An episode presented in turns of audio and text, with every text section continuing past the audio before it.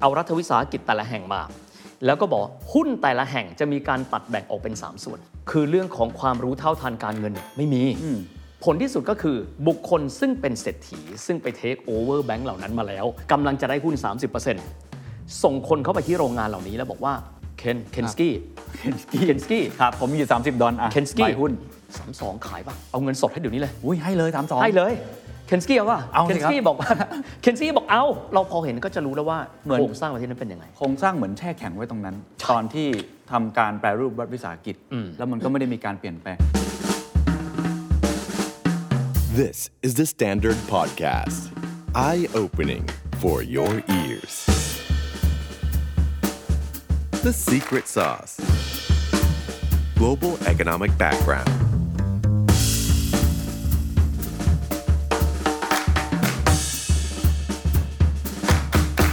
global economic background ตอนนี้ตอนพิเศษนะครับ ขออนุญาตลัดคิวประเทศประเทศหนึ่งที่ต้องบอกว่าเป็นที่จับตาอย่างยิ่ง ปกติแล้ว ซีรีส์ของเรากับเฮียวิสิทธิเวคินเนี่ยก็จะเล่าเรื่องประวัติศาสตร์เศรษฐกิจโลก ประเทศมหาอำนาจที่เป็นในเชิงเศรษฐกิจนะครับ แต่ว่าตอนนี้ลัดคิวประเทศที่เศรษฐกิจเขาอาจจะไม่ได้มีขนาดใหญ่ที่สุด หรือว่าน่าสนใจมากที่สุดในมุมมองของคนไทย แต่ว่าตอนนี้ทั่วโลกจับตาประเทศนี้อย่างยิ่งนะครับ นั่นก็คือรัสเซียครับ รัสเซียตอนนี้กำลังเป็นข่าวใหญ่จริง ๆ นะครับ หลังจากที่มีปฏิบัติการเรื่องของทหารเข้าไปในพื้นที่ของยูเครน จากคำสั่งของวลาดิเมียร์ปูตินนะครับทำให้หลายคนอยากทราบครับว่าประเทศรัสเซียที่ก่อนหน้านี้เคยยิ่งใหญ่มากๆ เป็นสหภาพโซเวียตเนี่ยมีประวัติศาสตร์ในเชิงเศรษฐกิจอย่างไรบ้างนะครับ วันนี้ก็เลยชวนเฮยวิทย์สิทธิเวกิจมาชวนคุยกันครับสวัสดีครับเฮยวิทย์ครับ สวัสดีครับเคนสวัสดีครับ โอ้โห มีใครได้ฟังวลาดิเมียร์ปูตินอ่านใจ ที่เฮียวิทย์ช่วยวิเคราะห์ให้ฟังไปแล้ว ตอนนั้นสนุกมากเลยนะเฮีย อ่าต้องบอกว่าประวัติของปูตินนะครับอ่ายังไงก็ตามน่าสนุกอยู่แล้วเคน ครับ เพราะว่ามันเป็นประวัติศาสตร์ของคนในชาติที่มีความผันผวนไงแต่ว่าสิ่งที่เราจะคุยกันวันนี้ต้องบอกว่าผันผวนหลายตลบนะเคน ครับ เป็นสิ่งที่เราจะสามารถเรียนรู้ได้ในเชิงของสังคมในเชิงของเศรษฐกิจนะ อ่า เพราะว่าหลายคนไม่เคยได้ยิน เอ๊ะทำไมอยู่ดีๆ รัสเซีย ซึ่งครั้งหนึ่งเขาเป็นสหภาพโซเวียตแล้วเป็นคอมมิวนิสต์เนี่ย ฮะ เศรษฐีมันเกิดมาจากไหน เออ มีเศรษฐีเต็มไปหมดเลย และน่าสนใจนะเศรษฐีแต่ละคนหนุ่มๆหมดเลยนะ มันก็เลยน่าสนใจว่าสังคมของเขาเป็นยังไง ครับ อยู่มาวันหนึ่งจากทุกอย่างเนี่ยกำกับโดยรัฐใช่ไหม อืม คอมมิวนิสต์เศรษฐีหนุ่มๆเกิดขึ้นมาในเวลาอันสั้น และดูมีเครือข่ายกับทางสายการเมือง มันน่าสนว่าเกิดอะไรขึ้น วันนี้เราจะมาคุยแบ็กกราวด์ต้องบอกว่า ครับ น่าจะสนุกไม่แพ้ตอนปูติน เพราะว่าประเทศที่มีความผันผวนสูง มีเรื่องให้เราได้เรียนรู้เยอะเลยครับ ใช่ครับ แล้วก็หลายคนพอพูดถึงเศรษฐีรัสเซียก็จะนึกถึงพัทยา อ่า คือคือมันมีเรื่องของเงินเป็นจำนวนเยอะๆ แล้วก็มีเรื่องของเอ่อเขาเรียกว่าเส้นสาย หรือว่าอำนาจอิทธิพล มันเหมือนมาคู่กันตลอด ให้เฮียเล่าให้ฟังนิดหนึ่งครับว่าประวัติศาสตร์ในเชิงเศรษฐกิจเนี่ย อืม รัสเซียเนี่ยมันมีที่มาที่ไปยังไงครับ เอ่อขอตัดภาพมันสั้นๆนะครับ เอาเป็นว่าหลังจากที่มีการสถาปนาสหภาพโซเวียตกันก่อน ครับ นะครับ สถาปนาเสร็จปั๊บก็กลายมาเป็นมหาอำนาจ ใช้คำว่าอันดับ 2 ของโลก หลังจากที่เอิ่มชนะสงครามโลกครั้งที่ 2 ไปด้วย ก็คือชนะเยอรมันว่างั้นเถอะ ฮะ หลังจากนั้นต้องบอกนะครับว่าหลายคนก็จับตามองรัสเซียในแง่ของวิทยาการครับเคน ถ้าเกิดว่าเคนลองดู เคนจะพบว่าเรื่อง space race คือ ฮะ การแข่งขันกันไปอวกาศ ฮะ ไม่มีชาติไหนแข่งขันกับ 2 ชาตินี้ได้ สหรัฐอเมริกาและสหภาพโซเวียต ครับ และเป็นชาติแรกที่สามารถที่จะส่งนะครับยานอวกาศออกไปโคจรรอบโลกได้ เป็นที่แรก วิทยาศาสตร์เจ๋งมาก โรงไฟฟ้าพลังงานนิวเคลียร์ เขาก็ทำได้ ใช่ อเมริกาเองก็จะต้องมอง โอ้โห เป็นคู่แข่งที่สมน้ำสมเนื้อนะครับแต่ในในมิติเศรษฐกิจอาจจะบอกว่า มันดูแล้วมันไม่ค่อยไปไหนนะ มีวิทยาการแต่ว่าเศรษฐกิจไม่ไปไหน เพราะว่าใช้ระบอบคอมมิวนิสต์ ก็คือใช้ระบบที่ก็เรียกกันว่า central planning อะครับเคน ฮะ ก็คือทุกอย่างวางแผนโดยศูนย์กลางทั้งหมด ครับ ไม่มีใครที่เป็นเจ้าของสินทรัพย์ ไม่มีใครเป็นเจ้าของบริษัท ที่สุดแล้วครับ รัสเซียนะเวลานะเอาภาพรวมก่อน มีรัฐวิสาหกิจ 45,000 แห่ง หุ้ยเพิ่งรู้ สี่หมื่นห้าพันแห่งเลยเหรอ สี่หมื่นห้าพันแห่งคือทุกอย่างครับเคน ฮะ โรงฆ่าสัตว์ทำโทรทัศน์ทำวิทยุทำหลอดไฟ พลังงานเหมืองแร่เหมืองทองเหมืองนี่ก็ทุกอย่างกิจการของรัฐหมดเลย ไม่มีเอกชนเลย เพราะมันไม่มีเอกชน อุปโภคบริโภคทุกอย่างที่ประชาชนใช้คือเป็นรัฐวิสาหกิจหมดเลย เป็นรัฐวิสาหกิจหมดเลย 45,000 แห่ง โอเคว่าเทียบกับประเทศเขา ฮะ ซึ่งใหญ่กว่าประเทศไทย 19 เท่า ครับ นะครับ แล้วก็มีประชากรโดยประมาณณเวลาประมาณสัก 140 กว่าล้านคน ก็เรียกว่า 45,000 กับถ้าครองทั้งประเทศก็โอเค ก็ไซส์เบิลอ่ะ ก็คืออพอเหมาะพอสม ครับ นะฮะ แต่ปัญหาเป็นแบบนี้ครับ คนรัสเซียเองก็ต้องยอมรับว่า มีคุณภาพชีวิตที่ไม่ดี ถ้าเทียบกันกับตะวันตก ผมให้ตัวเลขไว้ตัวเลขหนึ่ง ลองจำไว้ก่อนนะฮะ ฮะ เขาบอกคนที่ทำงานในโรงงานของรัฐวิสาหกิจ โดยปกติก็จะได้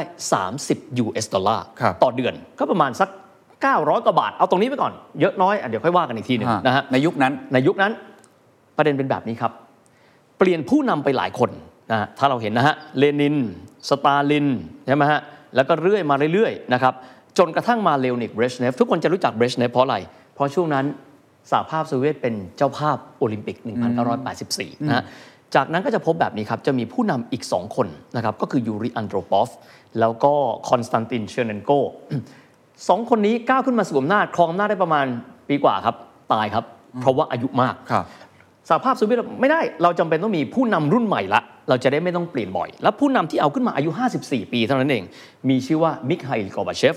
ขึ้นมาก็มีนโยบายนะฮะก็คือเปเรสตรอยกาก็คือปรับ แล้วก็กลาสน o ตก็คือการเปลี่ยนนะครับก็มีการโปรโมทความสัมพันธ์ระหว่างประเทศว่าเข้ากับอเมริกาได้ยุติสงครามเย็นได้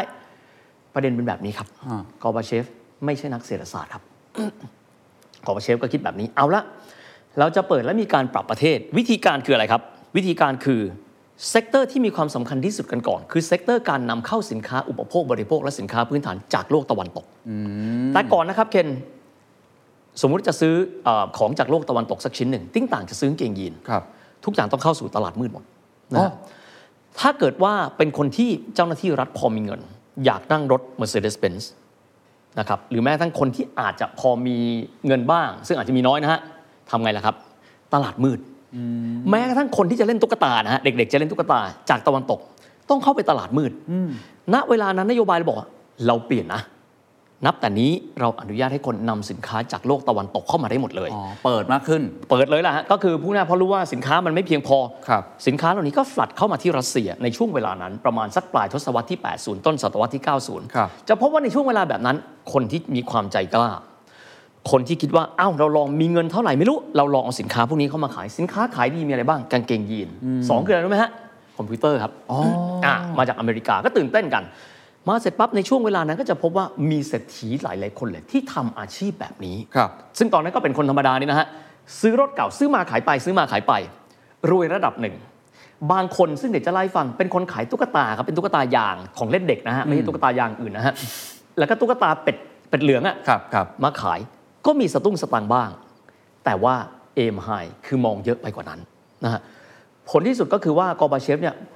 ปรับในเรื่องของกำลังการทหารของสหภาพโซเวียตได้ ก็คือลดบทบาทของตัวเองลง ถอนทหารออกจากอัฟกานิสถานนะครับแต่ทีนี้เรื่องเศรษฐกิจครับปัญหายังเกิดขึ้น ครับ จนที่สุดตัวเขาถูกรัฐประหารในปี 1991 อ่าเราเล่าตัดมาเลยนะฮะ ก็หมดจากอำนาจไป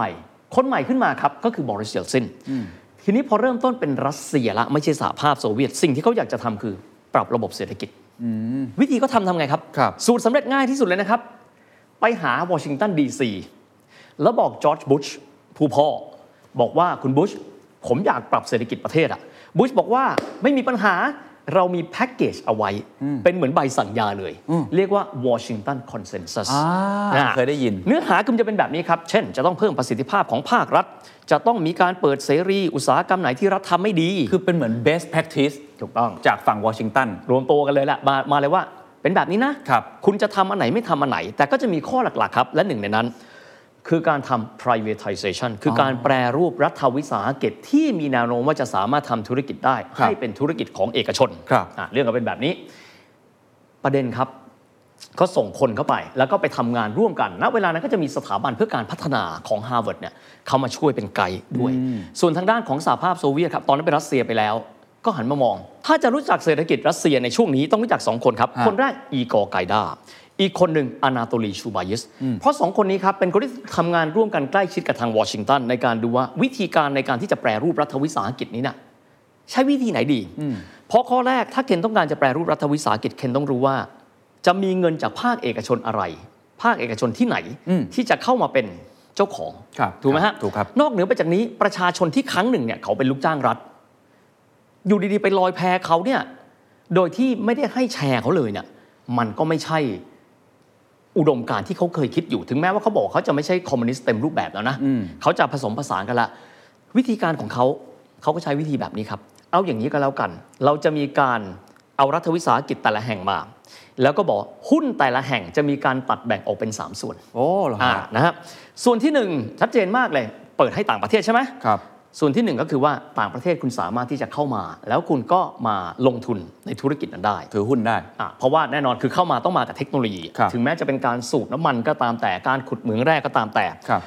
สองครับเพื่อเป็นการให้ความเป็นธรรมกับบรรดาคนที่เป็นเอ่อเจ้าหน้าที่เดิม ใช้วิธีอะไรรู้ไหมฮะ ฮะ อย่ากันนั้นเลย เราจะให้พวกคุณซึ่งเป็นพนักงานติ้งต่างว่าเราทำงานเป็นบริษัทน้ำมันอยู่ที่เยคาเทรินเบิร์ก ซึ่งอยู่ตอนในของรัสเซีย พวกคุณมีกี่คนไม่รู้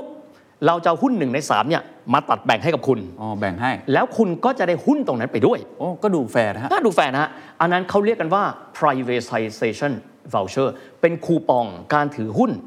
ของบริษัทที่ถูกแปรรูปจากรัฐเป็นของเอกชน อ๋อ สมมุติผมเป็นพนักงานที่ทำมา 10 กว่าปี อ่า แล้วพอจะจะมีการแปรรูป อืม ผมก็ได้วอชเชอร์นี้ ถูกต้อง ผมก็มีส่วนร่วมในการเป็นเจ้าของ ถูกต้อง ซึ่ง voucher นี้ต้องบอกว่าไม่ได้ใช้เฉพาะที่รัสเซียนะครับ ประเทศอื่นเช่นสาธารณรัฐเช็ก ครับ เขาก็ใช้วิธีการแบบนี้ ออกมาหน้าตามันจะคล้ายๆกับพันธบัตรรัฐบาลนะฮะ ก็คือมีการปริ้นลายน้ำแล้วก็จะมีการเขียนว่าเป็นเอ่อสิทธิของการเป็นผู้ถือหุ้นของบริษัทใหม่ที่จะเกิดขึ้น ครับ มูลค่าของมันเมื่อกี้จำได้ไหมฮะที่บอกเอาไว้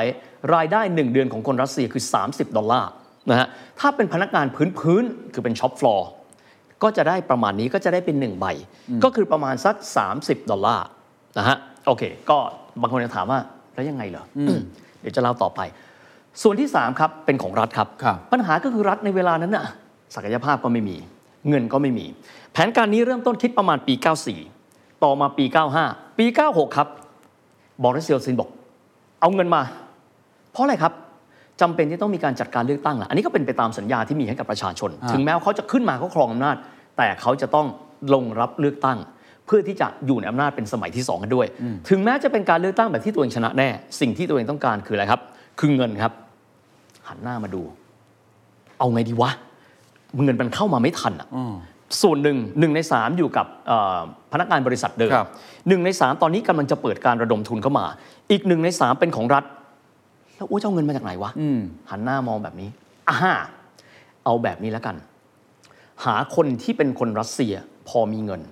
และอยากเป็นเจ้าของกิจการของรัฐ แล้วเข้ามาซื้ออและ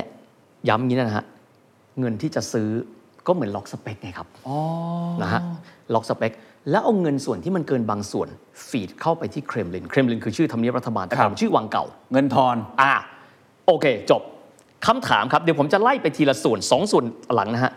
ผมขอมาที่เอิ่มส่วนที่สองกันก่อน ครับ เคนจะถามว่า แล้วมันจะมีเสถียรรัสเซียเหรอครับ ในการที่มันจะเข้าไปซื้อหุ้น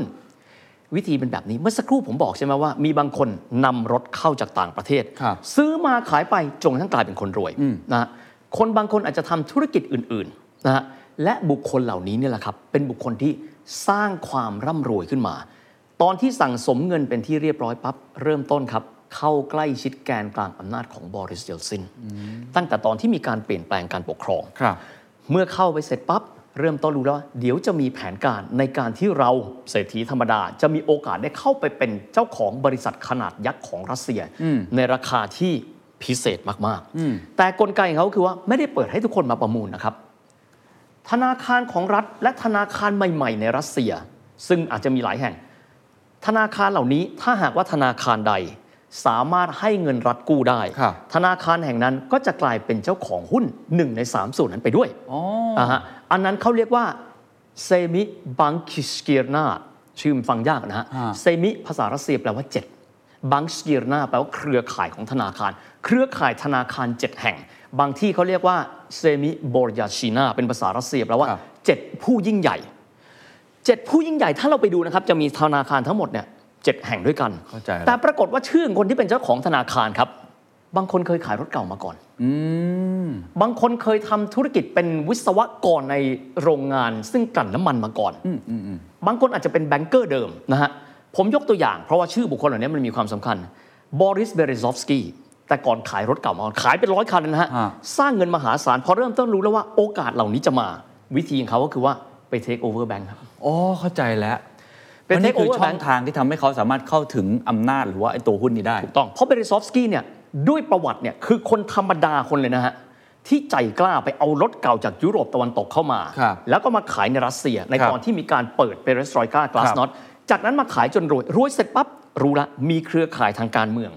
จากนั้นก็รู้แล้วว่าเดี๋ยวแผนการของชูบาชิสกับไกด้าจะเกิดขึ้น เราไปเตรียมซื้อหุ้นของธนาคารเอาไว้ไปซื้อแบงก์เพราะตอนนั้นแบงก์ของ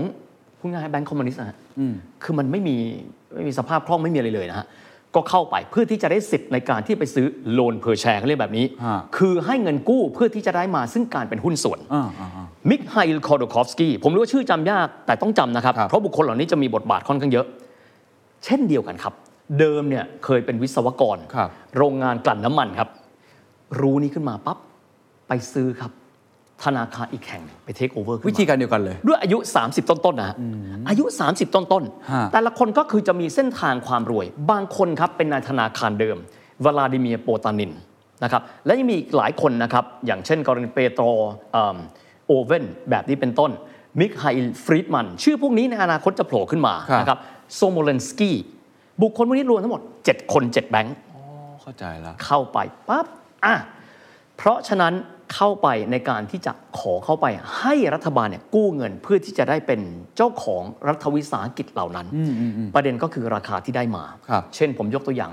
u c o s ซึ่งเป็นการควบรวมบริษัทน้ำมัน 3 แห่ง ซึ่งมิ k า i l คอ d o คอฟสกี้เนี่ยเขาเป็นคนเข้าไปแล้วก็ได้มา ผ่านกระบวนการของโลนเพอร์แชนี้ ครับ สิ่งที่เขาได้มาราคา 130 ล้านดอลลาร์สหรัฐนะครับ คนที่อยู่ในวอชิงตันบอกว่า โอ้โห ไอ้บริษัทยูคอสเนี่ย ราคาของมันเนี่ยควรจะเป็นประมาณสัก 5,000 ล้านดอลลาร์ แต่ได้มา 130 ล้านดอลลาร์ เพราะอะไรครับ ล็อกสเปคไงฮะใช่ไหมฮะ ทางด้านของเออตัวบริสเบเรซอฟสกี้เช่นเดียวกันก็ไปเทคโอเวอร์บริษัทที่งเป็นบริษัทก๊าซธรรมชาติ และสถานีโทรทัศน์ และอุตสาหกรรมเทเลคอม อื่นๆ ก็ยังมีอีกหลายคนมิ k าอิลฟริดมันนะครับชูกานอฟนะครับสโมเลนสกี้พวกนี้เข้ามาลักษณะเดียวกันอ่ะมีหุ้นโดยประมาณ 30%ได้มาจากรัฐเพราะให้เงินรัฐกู้ยังไม่ใช่ผู้ถือหุ้นใหญ่ใช่ไหมอีก 30 ของประชาชนล่ะครับทำไงดีอะ ซื้อต่อเลยฮะ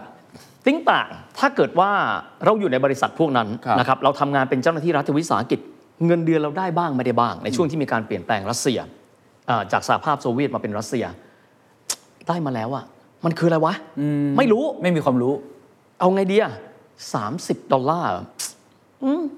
แล้วเมื่อไหร่จะได้ ยังไม่มีความรู้ต้องใช้คำว่า financial literacy ครับ คือเรื่องของความรู้เท่าทันการเงินเนี่ยไม่มี ผลที่สุดก็คือบุคคลซึ่งเป็นเศรษฐี ซึ่งไปเทคโอเวอร์แบงก์เหล่านั้นมาแล้ว และได้หุ้นไปกำลังจะได้หุ้น 30%ส่งคนเข้าไปที่โรงงานเหล่านี้แล้วบอกว่าเคนเคนสกี้ เคนสกี้ เคนสกี้ ครับ ผมมีอยู่ 30 ดอลลาร์อะ เคนสกี้ ใบหุ้น สามสองขายปะเอาเงินสดให้เดี๋ยวนี้เลย อุ้ยให้เลยสามสอง ให้เลยเคนสกี้เอาว่า เอาสิ เคนสครับ กี้บอกว่า เคนสกี้บอกเอาไปคนหนึ่งพิทส กี้พิทยานอฟเอาไหม ขอ 40 กัดฟันให้อ่ะบางคนบอกร้อยหนึ่งซื้อไปซื้อมาได้ราคาถูกมันได้เปล่าอะ ืมจริง เพราะว่าเกือบทุกคนยินดีจะขายไงครับ เพราะเขาไม่รู้ว่าอนาคตมันจะเพิ่มมูลค่าแค่ไหน ไม่มีใคร ปันผล รู้ จะเป็นยังไง คือถ้าลองคิดดูนะครับ ถ้าตอนนั้นเหมือนซื้อหุ้น IPO นะ สมมติติ้งต่าง 30 แต่จริง ๆ แล้วเนี่ยมูลค่าจริงอาจจะกลายเป็น 3 ล้านในวันนี้ก็ได้ ลองจินตนาการดูถ้าวันนั้นถือไอ้คูปองแบบนี้นะครับ แล้วมาเรื่อยๆ จนกระทั่งถึงวันที่น้ำมันเนี่ย147 ดอลลาร์ ครับ ตอน1แบรเรลก็คือ 14 ปีที่แล้วคือปี 2008 รวยไปแล้ว แต่ณเวลานั้นคนที่อยู่ในเป็นพนักงานรัฐวิสาหกิจทุกแห่งเลย มันคืออะไรอะด้วยความที่ไม่รู้ไงแต่ประเทศไม่เหมือนกันนะครับ เช่นเช็ค ครับ สาธารณรัฐเช็คถือว่าเป็นกระบวนการของ privatization voucher คือคูปองถือสิทธิของบริษัทที่ถูกแปรรูปจากรัฐเป็นเอกชน ได้อย่างมีประสิทธิภาพระดับหนึ่ง เพราะฉะนั้นเขาก็จะไม่ได้มีปัญหาเหมือนกับรัสเซีย เพราะมีความหมายบรรดากลุ่มบุคคลที่เป็นเศรษฐีเหล่านี้ กลายเป็นบุคคลที่เป็นเจ้าของของบริษัท ซึ่งเป็นของรัฐเดิม และเป็นโครงสร้างพื้นฐานของรัสเซีย ครับ ในเวลาเพียงแค่สั้นๆ ช่วงกระบวนการของ privatization โอ้โห และ วย บริษัทจากวันนั้นสู่วันนี้ก็ยังเป็นบริษัทระดับท็อป 20 ที่ ครั อบ ยู่ในตลาดหลักทรัพย์ของรัสเซียอยู่ในเวลานี้ โอ้โห ลองคิดดูแล้วกันว่ามันมันมันมหาศาลขนาดไหน ครับ ได้ด้วยเงินมาเป็นแบบนี้ และกลุ่มพวกนี้เลยถูกเรียกว่า oligarchs มาจากคำว่า oligarchy ซึ่งแปลว่าคณาธิปไตย ครับ ก็คือการ ปกครองประเทศ การกลุ่มเศรษฐกิจประเทศด้วยคนกลุ่มน้อย และกลุ่มคนพวกนี้ก็ครอบครองอำนาจ และหน้าที่ของพวกเขาคือ การที่จะส่งมอบเงินให้กับบริสเยลซินตลอดช่วงเวลาที่ครองอำนาจไม่ว่าจะเป็นเรื่องของการเมืองก็ดีไมัน ครั จะ บ เป็นเรื่องของการช่วยเหลือทางเศรษฐกิจ หรือว่ามิติใด ๆ ก็ตามแต่ กลุ่มบุคคลเหล่านี้เลยมีความสนิทสนมครับกับบริสเยลซินเป็นอย่างสูง ซึ่งชื่อก็ดังที่ได้บอกไปแล้วนะครับ ก็คือเบริซอฟสกี้นะครับคอโดคอฟสกี้มิคาลฟริดมันหลาย ๆ ชื่อ ซึ่งเดี๋ยวชะตาชีวิตของบุคคลต่างๆ ก็จะเปลี่ยนไปอีก ครับ นะครับ โอ้โห เป็นเรื่องราวที่น่าสนใจมากว่านี่คือวิธีการทำธุรกิจ วิธีการสร้างเศรษฐกิจ ครับ ในแบบของรัสเซีย ก่อนก่อนหน้าที่จะไปถามเรื่องเจาะรายละเอียดเรื่องโอลิการ์นะครับ อยากย้อนกลับไปถามนิดหนึ่ง เมื่อกี้ผมสงสัยมากเลยว่าตอนที่เดินทางไปที่วอชิงตัน เพื่อรับแพ็กเกจวอชิงตันคอนเซนแซสเนี่ยแสดงว่าในตอนนั้นเองอะไม่ว่าจะเป็นโซเวียตหรือตัวรัสเซียเองอะเริ่มรู้สึกว่าระบบที่ตัวเองใช้อยู่เนี่ยเจ็ดสิบกว่าปีเนี่ยมันเริ่มไม่เวิร์กและเริ่มเข้าหาระบบ แบบเสรีแล้ว อันนั้นผมก็ใจถูกใช่ไหมฮะ ถูกต้อง ทำไมเขาถึงมองแบบนั้นนะตอนนั้น คือต้องใช้แบบนี้ครับว่าหนึ่งในเวกอัพคอมเรียกว่าเป็นการตื่นอ่าสหภาพโซเวียตแรงๆคือการบริหารจัดการเชอร์โนบิลครับเชอร์โนบิลเป็นโรงไฟฟ้าปรมาณูนะครับซึ่งอาอยู่ที่ยูเครน ครับ ก็คืออยู่ที่แม่น้ำเดนีเปอร์สนะครับแต่ว่าเอ่อทางด้านสหภาพโซเวียตก็เชื่อว่าตรงนั้นใกล้แหล่งน้ำน่าจะเหมาะสมที่สุดก็ไปตั้งตรงนั้นนะครับวิธีการบริหารจัดการตรงนั้นถูกวิพากษ์วิจารณ์อย่างหนัก ว่าเป็นการบริหารที่ไร้ประสิทธิภาพที่สุด ครับ เชื่องช้าไม่เป็นประโยชน์นะครับและแพ็กเกจต่างๆ ในยุคนโยบายเปเรสตอยกากลาสนอตเป็นการทำให้ประชาชนรู้สึกว่า ชีวิตเราเหมือนเดิมอีกต่อไปไม่ได้แล้วคำว่าเสรีคำว่าโลกใหม่ เป็นสิ่งที่ชาวรัสเซียต้องการที่สุดในเวลานั้น คือเขาเขารู้สึกได้แล้วว่าระบบสหภาพโซเวียตมันไม่เวิร์กแล้วครับ แต่มันไม่ได้เวิร์กเนี่ยเขาไม่ได้ต้องการที่จะไปอยู่ภายใต้อานัตของของลัทธิใด ๆ แต่เขาต้องการที่จะพัฒนาตัวให้ทันสมัย ครับ แล้วก็มีการเปิดรับตะวันตกระดับหนึ่ง การเข้าไปในครั้งนั้นต้องบอกว่าแพ็กเกจการให้ความช่วยเหลือเนี่ยถือว่าน้อยมากนะครับ ถ้าเทียบกับประเทศอื่นที่ได้รับความช่วยเหลือจากมา s h a l l Plan ในยุคหลังสงครามโลกครั้งที่ 2 ครับ น้อยมาก ๆ แต่ให้ความช่วยเหลือ และส่วนหนึ่งก็คือทางด้านของบริษัทอเมริกันบอกว่า ถ้าหากว่าคุณเปิดระดมทุน ให้บริษัทต่างๆ เข้าไปเริ่มต้นทำธุรกิจได้ในรัสเซีย พวกเราบางส่วนเราขอเข้าไปได้ไหม อ๋อ เมื่อกี้ที่บอกว่าหนึ่งในสามอันนั้น หนึ่งในสามอันนั้น ซึ่งหนึ่งในสามอันนั้นเนี่ยส่วนใหญ่เลยทางด้านของรัสเซียเองเนี่ยเขาต้องการอะไรครับโน้ตฮาว อ๋อ เพราะอย่างเช่นกรณีการสูบน้ำมันนะครับ ครับ เทคโนโลยีของโซเวียตเดิม คือรัสเซียใหม่ เทียบกันกับติ้งต่างเลยเชฟรอน อันนี้พูดได้เพราะว่าเชฟรอนเนี่ยไปร่วมมือกันกับลูคออยล์นะครับของวากิตอเล็กเปรอฟ ซึ่งเดี๋ยวจะเล่าต่อไป ครับ นะฮะเขาไปร่วมก็สามารถทำให้สูบน้ำมันได้ง่ายขึ้น ก็มีความหมายว่ามาระดมทุนด้วย สิ่งที่เขาได้เนี่ยอาจจะไม่ได้รูปแบบของแชร์ ครับ อาจจะได้ในรูปแบบการที่ว่าเขาไปอุดหนุน อืม น้ำมันในบ่อน้ำมันต่างๆ ของบริษัทรัสเซีย ซึ่งมีอยู่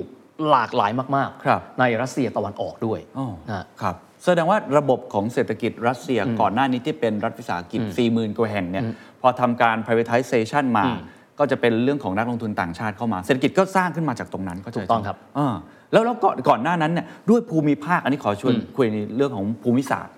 ว่าพื้นที่เขากว้างใหญ่ไพศาลมากเลย อืม ทรัพยากรธรรมชาติก็เยอะแยะมากมายเนี่ยเขาจัดการพื้นที่เหล่านั้นยังไง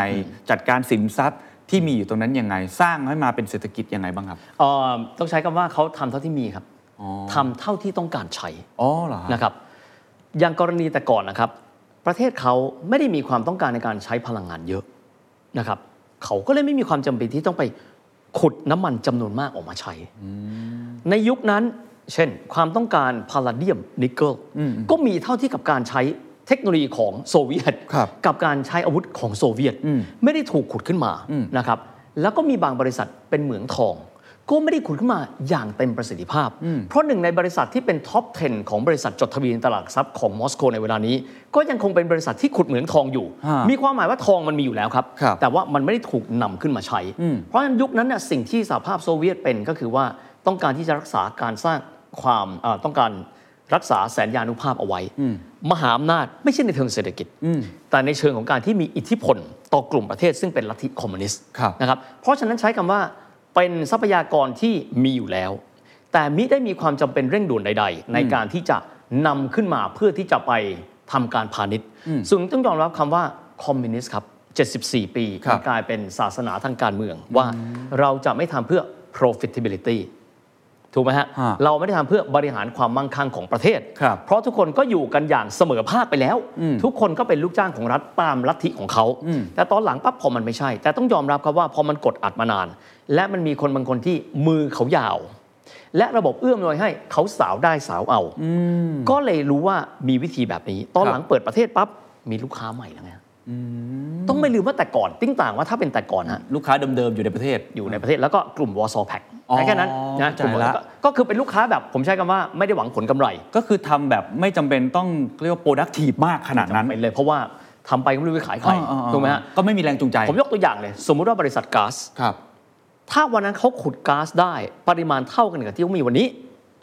เขาขายเยอรมันตะวันตกไม่ได้ถูกไหมฮะ อ๋อจริง เพราะในเวลานั้น ใช่ใช่ ก็ก็คือคือขุดเข้ามาก็เท่านั้น อ่า แต่หลังจากนั้นปั๊บมีลูกค้าชัดเจนแล้ว ครับ ว่าประเทศโลกตะวันตกมีความสนใจไมันจะเป็นก๊าซธรรมชาติก็ดี ไม่ว่าจะเป็นนิกเกิลก็ดีพาลาเดียมก็ดี เพราะฉะนั้นอย่ากันนั้นเลย ครับ เป็นโอกาสที่เหมาะสมแล้ว บริษัทต่างชาติเองก็เริ่มต้นในการที่จะเข้าไป ครับ แล้วก็เริ่มต้นไปซื้อทรัพยากรทำให้บริษัทเหล่านี้เองเนี่ยแหละครับ ก็เลยเติบโตแบบก้าวกระโดด ครั้งนี้มีเทคโนโลยีละ อืม มีเท่าแก่ละต้องยอมรับว่าเท่าแก่เหล่านี้เนี่ยต้องใช้คำว่า ครั้งหนึ่งเขาก็คือคนเดินดินรัสเซียปกตินะครับ ครับ แต่เพียงแต่ว่าในช่วงเวลาที่มันอำนวย เปลี่ยนผ่านพอดีคว้าโอกาสได้พอดี มันทำให้พวกเขาเนี่ยโอ้โหใช้โอกาสได้อย่างได้อย่างเต็มที่มากที่สุด ครับ นะครับ โอ้น่าสนใจครับ ทีนี้ขอถามอีกนิดนึงเป็นความรู้แล้วกัน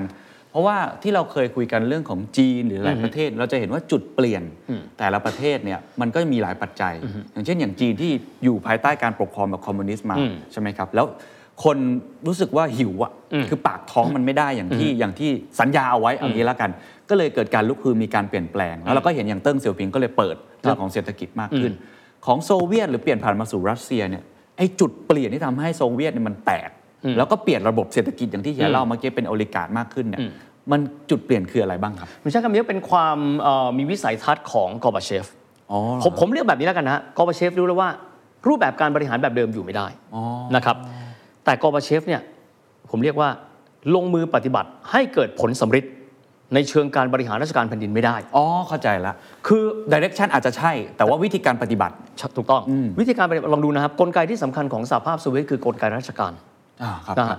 ที่เราเคยคุยกันตอนปูติน ครับ คนเข้าไปรับบริการ คนคาดหวังนะครับ บอกว่าเราจะต้องเหมือนโลกตะวันตก อ่า การบริการรวดเร็ว เดินเข้าไปปั๊บ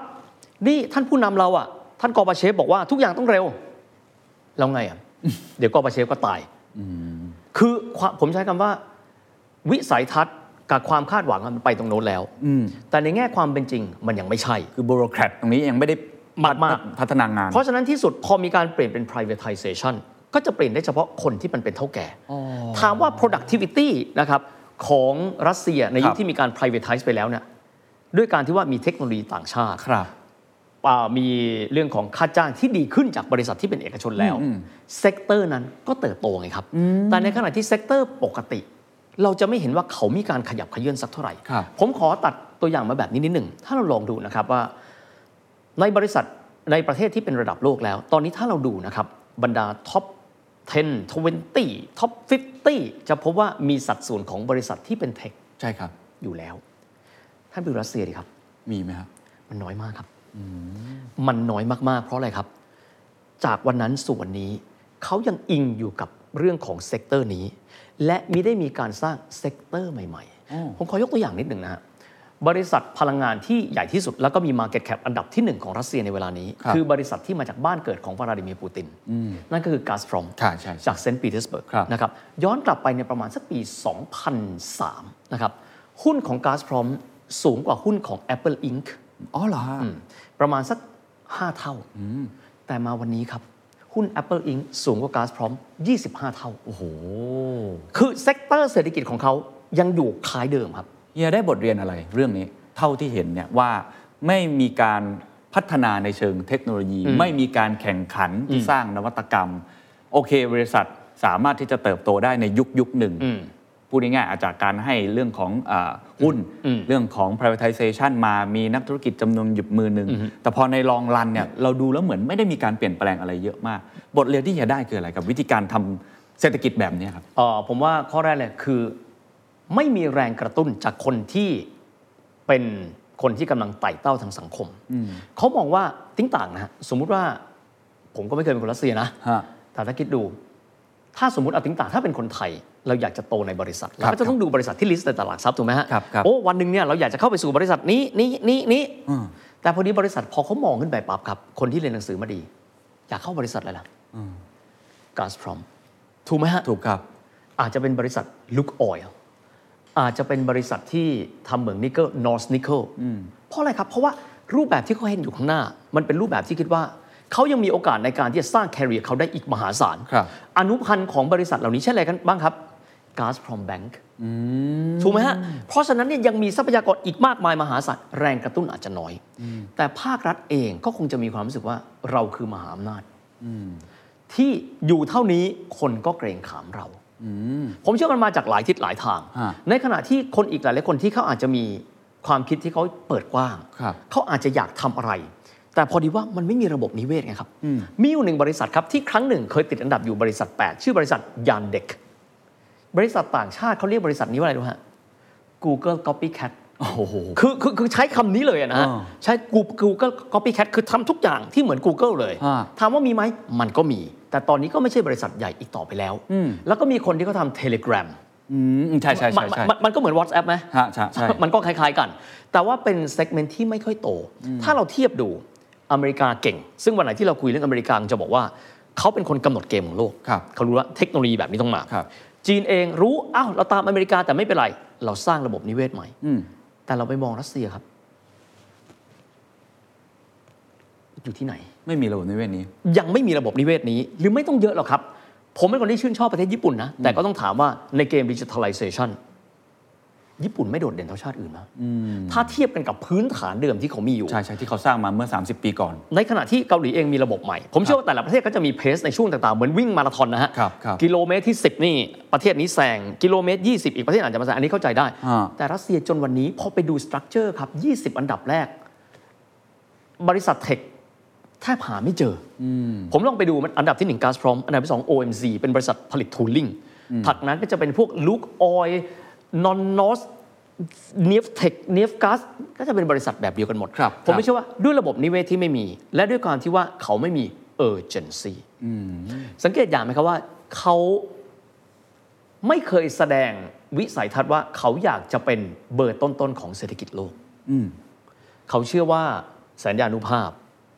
กำลังทางทรัพยากรธรรมชาติ ครับ น่าจะช่วยครับ มันอาจจะมีนะ ฮะ ต้องยอมรับเพราะว่าผมไม่ใช่ผู้เชี่ยวชาญทางรัสเซีย แต่ลองไปทำกันบ้านทั้งหมด ต้องยอมรับว่าสิ่งที่เราเห็นได้ดีที่สุดเลย คือลิสต์ของบริษัทใหญ่ในตลาดทรัพย์ ซึ่งบางครั้งอาจจะเป็นไปได้ว่าเป็นบริษัทใหญ่เอง ไปลงทุนบ่มเพาะ แล้วเกิดบริษัทเทคจากบริษัทตัวเอง แต่เรายังไม่เห็น ผมยกตัวอย่างหนึ่งประเทศซึ่งในอนาคตคงคุยกัน ครับ ริษัทอันดับที่หนึ่งของเยอรมันครับ คนก็คิดห้าซีเมนต์เหรอวะ อาริยันป่าวะ Mercedes Benz ป่ะ BMW ป่ะ ไม่ใช่นะครับ เหรอฮะ ถึงแม้ว่าเขาจะเป็นระบบเศรษฐกิจนั้น แต่เขาตระหนักครับ แล้วเขาพัฒนาตลอดต่อเนื่องเลย SAP ไงครับ ของ อ๋อ ดีมาฮอปเจ้าของสโมสรฮอฟเฟนไฮม์ อ๋อเหรอฮะอ๋อ ใช่ไหมฮะลองดูคือผมเห็นปั๊บ โอ้ แสดงว่าเขารู้ละ เขาเปลี่ยนผ่านได้นะ ทีโมบิล อ๋อจริงจริง ถูกไหมครับเพราะฉะนั้นเราเราเห็นโครงสร้างของตลาดทรัพย์เราจะพอรู้แล้วว่าประเทศเนี้อะไร แต่พอไปดูรัสเซีย ซึ่งตลาดของเขาเนี่ยเอ่อประเทศเขาใหญ่กว่าเรานะฮะแต่ว่าเขามีบริษัทจดทะเบียนตลาดทรัพย์เนี่ยณเวลาเนี้ยไม่ถึง 300 บริษัท โอ้ลดน้อยกว่าเราเยอะเลยนะ แล้วก็ consolidate มา compress อยู่ในกลุ่ม ครับ ที่เป็น oil น้ำมัน แก๊ส เมืองแร่ อ่า เอ่ออาจจะมีธนาคารเช่น Sub- เช่น Sberbank อ่าที่ที่ ที่ที่ที่โดนฮิตอยู่ตอนนี้อันนี้ ครับ อันดับที่ 4 นะ นะ ค ค รั รั บบ เข้าใจแล้ว เพราะฉะนั้นเราพอเห็นก็จะรู้แล้วว่า เหมือน โครงสร้างประเทศนั้นเป็นยังไง โครงสร้างเหมือนแช่แข็งไว้ตรงนั้น ตอนที่ทำการแปรรูปรัฐวิสาหกิจ แล้วมันก็ไม่ได้มีการเปลี่ยนแปลง อะไรคือสิ่งที่ทำให้มันเป็นอย่างนี้ คือผมขออนุญาตต่อยอดจากคำตอบของเฮียเมื่อกี้นะครับ มันอาจจะไม่แน่ใจว่ามันถูกฝาถูกตัวหรือเปล่า แต่อยากจะพูดถึงประเทศจีน อืม ที่ก็อาจก็คอมมิวนิสต์อะ ครับ ใช่ไหมฮะ แต่ว่าเขาเขาเวกอัพคอร์ อืม แล้วเราเห็นแล้วตอนนี้เขาเป็นหมาหน้าทางเศรษฐกิจ เติ้งเสี่ยวผิง อืม ทำในหลาย ๆ สิ่งที่ทำให้ธุรกิจหรือว่าอ่าบริษัทที่อยู่ในตลาดหลักทรัพย์ ถ้าเราจะใช้ดัชนีเดียวกันเนี่ย ครับ โอ้โห เทคเต็มไปหมดเลย เป็น state capitalism อะไรคือความแตกต่างของรัสเซียกับจีนในในมุมนี้ว่าทำไมรัสเซียถึงไม่ค่อยมีลักษณะแบบนี้ เป็นคำถามที่ขนลุกกันนะฮะ อ่า เพราะว่าตอนที่คุยเรื่องจีนลืมพูดเรื่องนี้ฮะ ครับ เตั้งเสี่ยวผิงตั้งต้นที่แบบนี้ครับ คุณภาพชีวิตของประชาชน จำได้ไหมครับที่เราคุยกันบอกว่า ไม่ว่าแมวมันจะเป็นสีอะไร มันจับหนูได้ ใช่ แล้วเคนถามเฮียว่า แล้วหนูตัวนั้นคืออะไรครับ อ่า หนูตัวนั้นคือคำว่าคุณภาพชีวิตของประชาชนครับ มันคนละอย่างนะเพราะหนูหนูแต่ละตัวแต่ละประเทศเนี่ย ครับ ผู้นำประเทศก็จะมองไม่เหมือนกัน อืม สมมุติว่าหนูของกอบาเชฟอาจจะมองว่ามีความทันสมัย อืมอืมอืม แต่ประชาชนก็ยังวิ่งเข้าไปที่ร้านขายของแล้วปรากฏว่าวันนี้กล้วยหอมจากสเปนไม่เข้า วันนี้ส้มจากสเปนยังไม่เข้า แต่กอบาเชฟรู้ว่าเราอยากทันสมัย ครับ บอริสเยลซินจะมองว่า ผลการเลือกตั้งครั้งหน้าไง ขออนุญาตเล่าแบบนี้นะฮะ ฮะ วันที่เขาเอาวันที่กอบาเชฟลงจากตำแหน่ง มีคนถามว่าคำว่ารัฐบุรุษสำหรับคุณมีความหมายว่าอะไร อืม และรัฐบุรุษแตกต่างจากนักการเมืองอย่างไร เขาบอกรัฐบุรุษคิดถึงอนาคต นักการเมืองคิดถึงการเลือกตั้งครั้งต่อไป โอ้โหคมมาก อันนี้เป็นบุรุษแห่งเอ่อครึ่งทศครึ่งศตวรรษหลังของศตวรรษที่ 20 นะครับ อ่า เขาพูดคำนี้แต่ว่าเขา execute ไม่ได้นี่ต้องยอมรับว่ามันเป็นแบบนั้นบอริสเยลซินอาจจะมองประเด็นอื่นอยู่ แต่เติ้งเสี่ยวผิงที่บอกว่าหนูตัวที่ว่าถึงคือคุณภาพชีวิต โอ้โห เพราะเขาเลยเริ่มต้นจากการที่ว่า เอ๊ะ อะไรคือพื้นฐานที่ประชาชนต้องมี โอ้ ถูกไหมฮะ แต่รัสเซียอาจจะไม่ได้มองว่าประชาชนต้องมีเอ่อบ้านที่อบอุ่นอยู่ ต้องมีสินค้าที่เพียงพออสิ่งหนึ่งที่อยากจะพูดถึงนะครับ ลองคิดดูแล้วกันว่า เติ้งเสี่ยวผิงเดินทางไปยังประเทศเล็ก ๆ ประเทศหนึ่ง ที่มีการพัฒนาคุณภาพชีวิตของประชากรอย่างโดดเด่นจนเตะตาเขา และเดินทางไปหาผู้นำประเทศนั้น เพื่อถามว่าคุณทำอย่างไร ประเทศนั้นคือสิงคโปร์ครับ เขาเดินทางไปหาลีกวนยูแล้วถามว่าลีกวนยูคุณคุณทำยังไง ครับ ลีกวนยูเล่าให้ฟังครับ เพื่อแลกกับอะไรบางอย่าง อืม นะว่าอนาคตเราคงได้เล่า เติ้งเสี่ยวผิงส่งข้าราชการของเขา มาเรียนที่สิงคโปร์ว่าการบริหารประเทศให้คนทุกคนนั้นมีชีวิตที่ดีเนี่ยเป็นยังไง ครั้งละประมาณ 3,000 คน หมุนไปเรื่อยๆ จะได้รู้ว่าชีวิตที่ดีอย่างสิงคโปร์ที่เขามีเนี่ยเพราะสิงคโปร์เบื้องต้นก่อนนะครับ ขอเลยไปที่สิงคโปร์สิ่งแรกที่ลิวกวนโยคิดคืออะไรครับ คนสิงคโปร์นะเวลานั้น ไม่มีบ้านอยู่เป็นหลักเป็นแหล่ง เพราะการเคหะยังไม่โต สิ่งแรก ๆ ที่ลีกวนยูทำคือ คนที่อาศัยอยู่บนเกาะเล็ก ๆ ของเราต้องเป็นเจ้าของบ้าน เขาจะได้รู้สึกว่านี่คือบ้านของเขา โอ้ ในขณะที่เติ้งเสี่ยวผิงครับก็คิดแล้วก็บอกว่าเริ่มต้นเลยนะ จะให้ความเจริญกระจุกตัวที่ในเมืองไม่ได้ ครับ ต้องทำสิ่งที่เรียกว่า urbanization ขยายเมือง ขยายเมืองเสร็จปั๊บทำอะไรต่อครับ ตัดถนน ตัดถนนเสร็จปั๊บอุตสาหกรรมที่ต้องมาต่อคืออะไรครับ รถยนต์และรถไฟฮะเห็นไหมฮะเพราะฉะนั้นจุดเริ่มต้นของแต่ละคน หนูแต่ละตัว เหลาสู่ถ้าเป็นภาษาจีนมันไม่เหมือนกัน ซึ่งในรัสเซียเราไม่เห็นหนูตัวนี้ที่เป็นคุณภาพชีวิตประชาชน คือผมคิดว่านิยามเขาไม่เหมือนกัน เพราะฉะนั้นทุกคนคงดูว่าเอาละเราเริ่มต้นประเทศเราพัฒนาละ ครับ เราใช้มีประสิทธิภาพและประสิทธิผลจากรัฐวิสาหกิจเดิมได้ดีที่สุด เราสร้างเงินเข้าภาครัฐ ก็ดูดีเนี่ย ใช่ไหมฮะ ก็ ดูดี ก็ก็คือประเทศต้องยอมรับ GDP โตไหมโตค ใช่ รับ ใช่ โตครับ แต่ไปที่ไหนไม่รู้นะฮะ ทำไม แล้วเขาก็ถือว่า ทำไมหนูตัวนี้ถึงสำคัญสำหรับเฮียทำไมคุณภาพชีวิตประชาชนจึงสำคัญ ถึงทำให้ประเทศบางประเทศเมื่อกี้เราพูดถึงเนี่ยคุณภาพของเศรษฐกิจเนี่ยมันพัฒนาอย่างยั่งยืนด้วย แล้วรัสเซียไม่เห็นสิ่งนั้นเพราะอะไร อืมเพราะผมผมแค่คิดแบบนี้ว่าอ่าระบบแต่ละประเทศไม่เหมือนกัน ครับ จีนก็จะคิดแบบนี้ว่าเคนได้ยินคำว่าพลเมืองใช่ไหม ครับ อันนี้ผมคุยกับอาจารย์วุฒิสารตันชัยนะครับจากสถาบันพระปกเกล้าท่านบอกแบบนี้ วิทย์คำว่าพลเมืองนี่ไม่ได้เป็นกันทุกคนนะครับมีความหมายว่าบุคคลคนนั้นจะต้องมีคุณภาพเพียงพอที่จะเป็นพละกำลังให้กับประเทศ ๋อก็เลยชื่อพล พลเมือง โอ้โห เยคำแปลนี้สุดยอดมากนะฮะ อ่า ที่ผมเรียนรู้มาที่สุดเลย แล้วก็ผมเชื่อว่าเติ้งเสี่ยวผิงมองว่า พัฒนาโดยพรรคคอมมิวนิสต์พัฒนาโดยภาครัฐ ยังไงมันก็ไม่ไปครับ ต้องให้คนทุกคนครับ มาร่วมกันแล้วพัฒนาประเทศไปด้วยกัน อ้าว เพราะฉะนั้นเขาเลยมีการกระจายเช่นเรื่องของการศึกษา ถ้าได้คุยเรื่องตอนสิงคโปร์คงจะได้มาเห็นว่า ครับ คำว่าพลเมืองเขาเนี่ยเขาฟิกซ์ว่าเขาต้องการอะไร ในขณะที่รัสเซียเขาก็จะคงมองว่าก็ GDP โตแล้วไง ก็ประเทศเราก็ทันสมัยแล้วไงนะพอมาเป็นแบบนั้นบวกกับเรื่องของสถานภาพทางการเมืองของเยลซิน ซึ่งก็ต้องยอมรับนะเวลานั้นอายุก็มากแล้วนะครับแล้วก็คงคิดว่าก็ต้องการจะดำรงตำแหน่งต่อไปอย่างสมูท ครับ ก็ไหนๆก็นำพาเอ่อรัสเซียออกจากสหภาพโซเวียตมาแล้ว โจทย์ทางเศรษฐกิจก็คงไม่ใช่ หันไปมองก็พบว่าก็จะมีโอลิการ์คก็เริ่มต้นมันก็ต้องเริ่มจากคนกลุ่มน้อยร่ำรวยกันไหม อ่าๆๆ จากนั้นก็คงจะกระจายไป ครับ แต่ปรากฏมันคงไม่ใช่ไงก็เลยกลายเป็นแบบนั้น ครับครับน่าสนใจมากครับ อืม วิธีการทำธุรกิจวิธีการทำมาค้าขาย อืมอืมอืม ของคนรัสเซียเนี่ยในเมื่อมันมีรัฐวิสาหกิจแล้วก็แปรรูปมาเนี่ยแบบนี้เนี่ยต้องเข้าถึงเส้นสายอำนาจอะไรแบบนี้เนี่ยทำไมมันเราถึงได้ยินคำว่ามาเฟียรัสเซียบ่อย เที่ยงคืนวันนั้นนะครับบอริสเยลซินซึ่งผมใช้คำว่าเป็นเอ่อผู้นำสูงสุดแล้วอะของรัสเซียเซอร์ไพรส์มากครับ อยู่ดีๆ ก็บอกโลกว่าเขาสเต็ปดาวน์แล้ว เมื่อเขาสเต็ปดาวน์ครับ โดยธรรมชาติเลย คนที่อยู่ใกล้แกนอำนาจ และต้องอิงอำนาจของเขาหันหน้ามอง แล้วใครจะมาเป็นนายใหม่แล้ววะ ใครวะ ปรากฏว่าก็โผล่มาเป็นคนใหม่ที่หลายคนก็งงมาก เพราะว่าเพิ่งเป็นนายกรัฐมนตรีได้ ปีกว่า นั่นก็คือพันโทวลาดิเมียร์ปูติน The Secret Sauce Global Economic Background. The Standard Podcast. Eye opening for your ears.